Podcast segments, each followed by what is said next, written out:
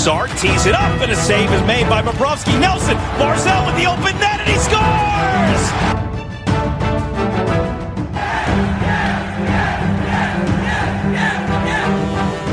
Hi, and welcome to the Locked On Islanders podcast, part of the Locked On Podcast Network, your team every day.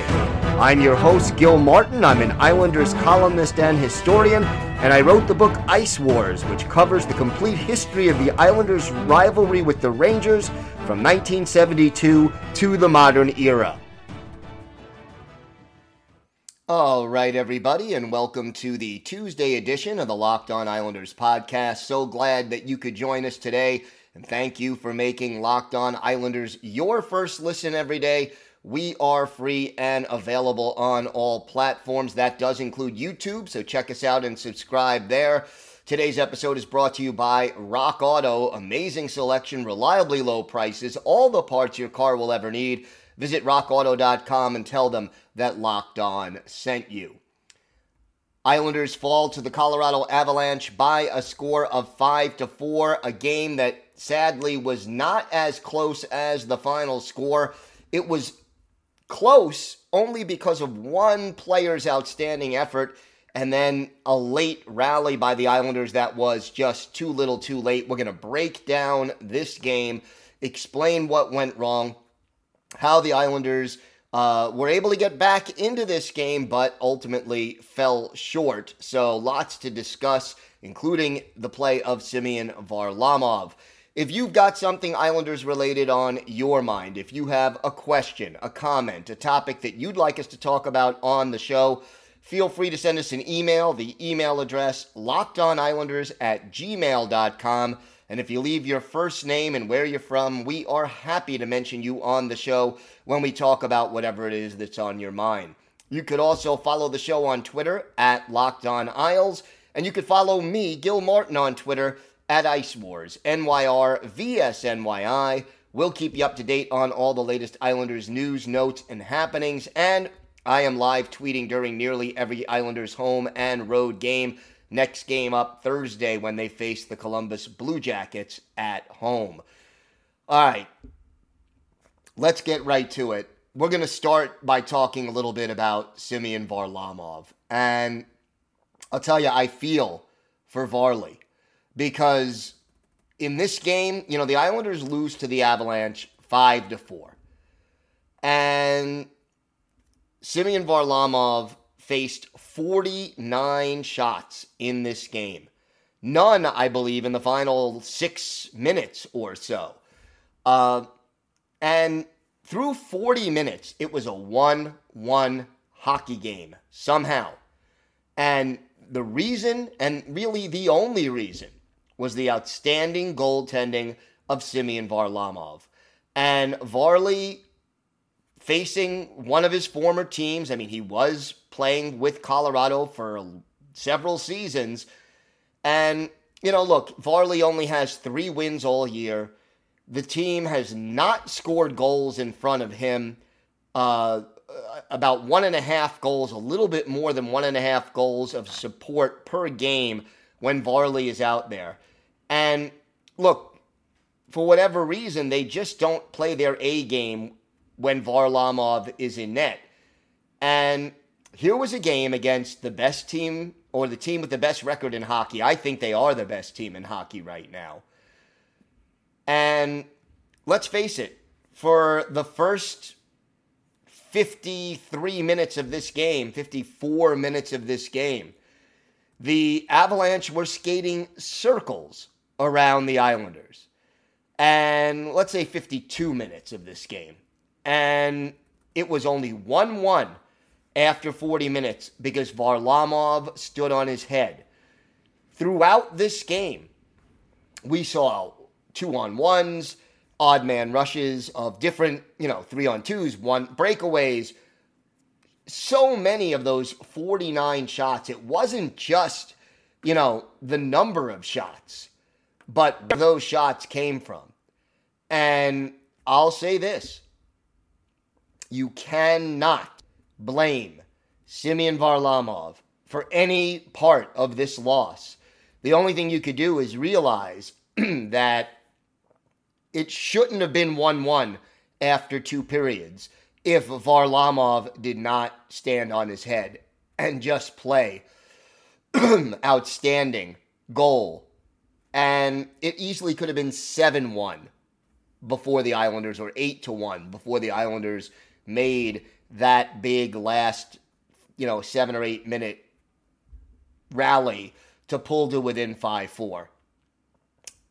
It was shot after shot, turnover after turnover. And look, the Islanders are not the only team to struggle against the Colorado Avalanche. And, you know, the one thing we talked about when we previewed this game was that the Islanders' defense had to slow down the Avs in the neutral zone because the uh, Avalanche have so many talented players fast, skilled, size, all the attributes you need.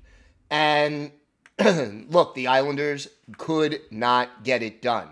Nathan MacKinnon, one goal, three points, nine shots on goal. In the first period alone, the Islanders had seven shots on goal as a team. Nathan MacKinnon had six. You could not slow this guy down. And the Islanders are fortunate that he only had one goal in this game because he had chances to get a bunch more. And the Islanders, again, not getting the offensive contributions from some of the players they need to get more from. And more importantly, their defense was a step slow. They were sloppy in their own zone. They coughed up the puck too often.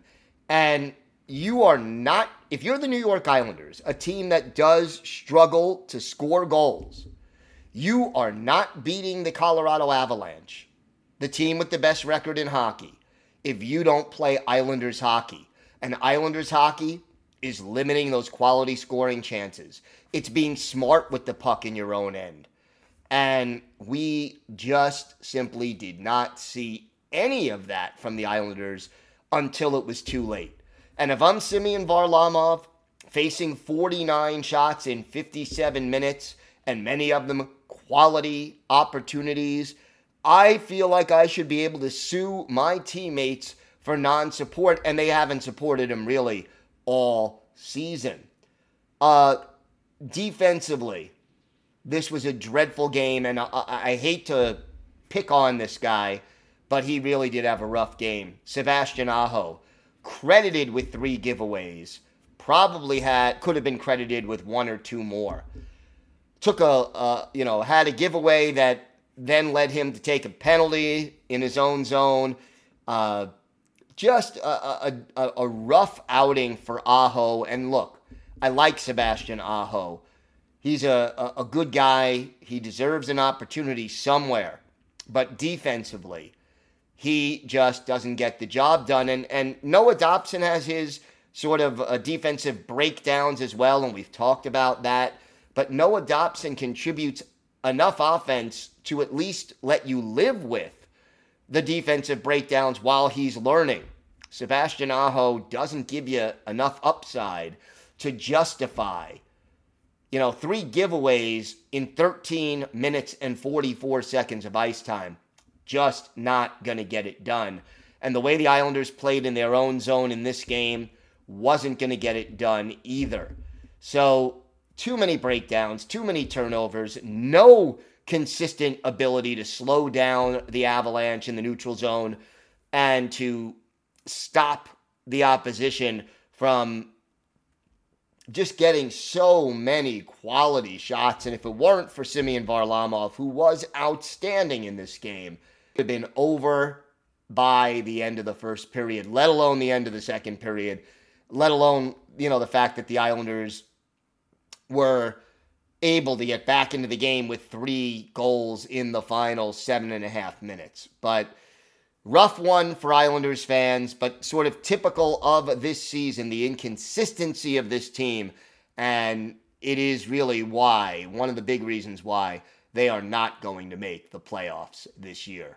We have got a lot more to talk about on today's show. We will have some more key takeaways from this disappointing 5 to 4 loss to the Avalanche. All that plus our Islanders birthday of the day and a lot more coming up on this episode of the Locked On Islanders podcast. Today's episode is brought to you by Bet Online. Football may be over for this season, but basketball is in full steam for both pro and college hoops. From all the latest odds, totals, player performance props to where the next fired coach is going to land, betonline.net is the number one source for all your sports betting needs. BetOnline remains the best spot for all your sports scores, podcasts, and news this season, and it's not just basketball. BetOnline.net is your source for hockey, boxing, and UFC odds.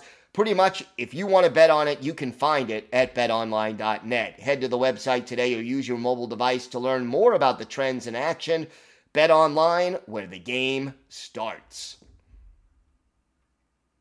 Thank you for making Locked On Islanders your first listen. Now, for your next listen, check out the Locked On Now podcast. Nightly recaps of every NHL game Monday through Friday with analysis from our local experts. It's free and available wherever you get podcasts.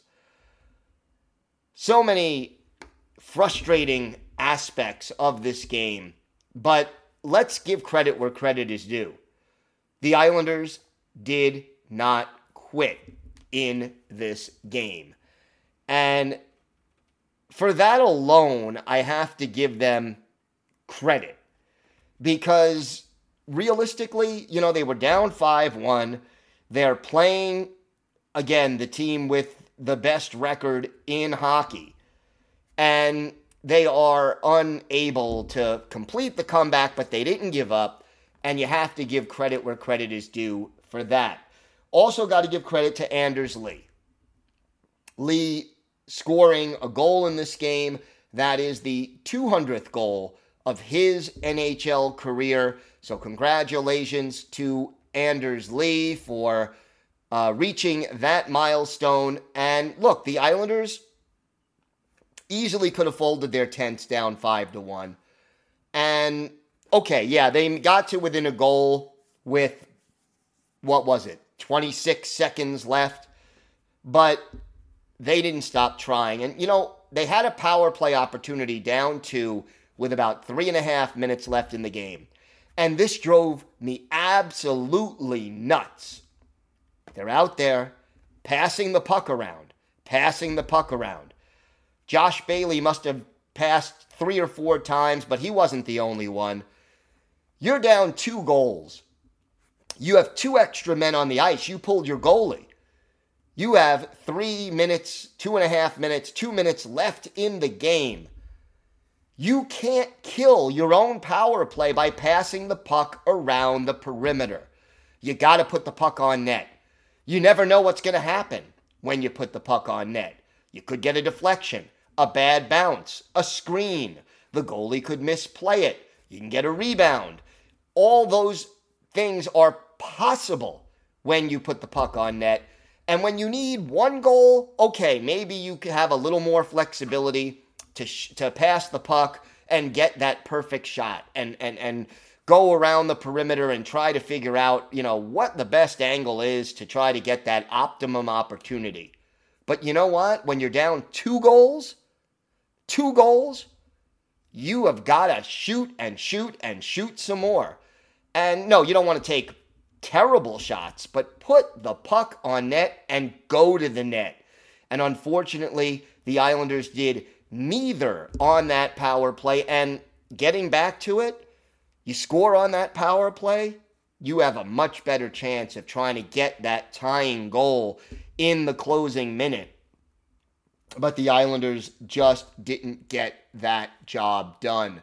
So that was a very frustrating moment for the Islanders right there. As for Brock Nelson, uh, he had another goal, and that was encouraging because, again, we've talked about his consistency. And if you want to hear more about the consistency of Brock Nelson, check out yesterday or the Monday podcast. We talked about him. Uh, But again, too many guys in this game just not getting enough done offensively. And if they did, not until it was too late. Kyle Palmieri, one shot on goal. Josh Bailey, one shot on goal. Uh, Kiefer Bellows and Oliver Wahlstrom, one shot on goal each. These guys need to be putting more pucks on net. Anthony Beauvillier finished with four, but most of them were not until after the game was out of reach. JG Pageau, two shots on net. You got to have some more guys shooting. And look, I know, I know the Islanders still didn't have their most dynamic offensive player, Matthew Barzal. And we don't know when he's coming back. It's still day to day. We'll see if he's ready to come back Thursday. Still no Zdeno Chara because he's on the injured reserve now. But realistically, you got to do better. And one thing I don't understand is that Barry Trotz broke up the Parise, Palmieri, and Pageau line, that line that had worked so well together, uh, was not together today, and they probably should have been. Uh, Anders Lee, two goals, three points. He led the way offensively, but just overall, not enough offense and too many defensive opportunities allowed by the Islanders in this game. And it's just not going to get the job done against a quality opponent like the Colorado Avalanche. And look, one other thing that I, am going to put out there that, you know, maybe not everybody wants to hear, but a game like Semyon Varlamov, his performance, 44 saves against the Avalanche, so many of them important quality stops, big stops on dangerous opportunities. If you're a scout and you're attending this game and you're wondering, if you're a scout for the Vegas Golden Knights or the Toronto Maple Leafs or, uh, you know, a few of the other playoff teams who are looking for goaltending help, what you saw out of Semyon Varlamov should be enough to tell you that Varley is good enough to help my team come playoff time. And if you roll the tape of this game, you see that Varlamov is playing his angles better.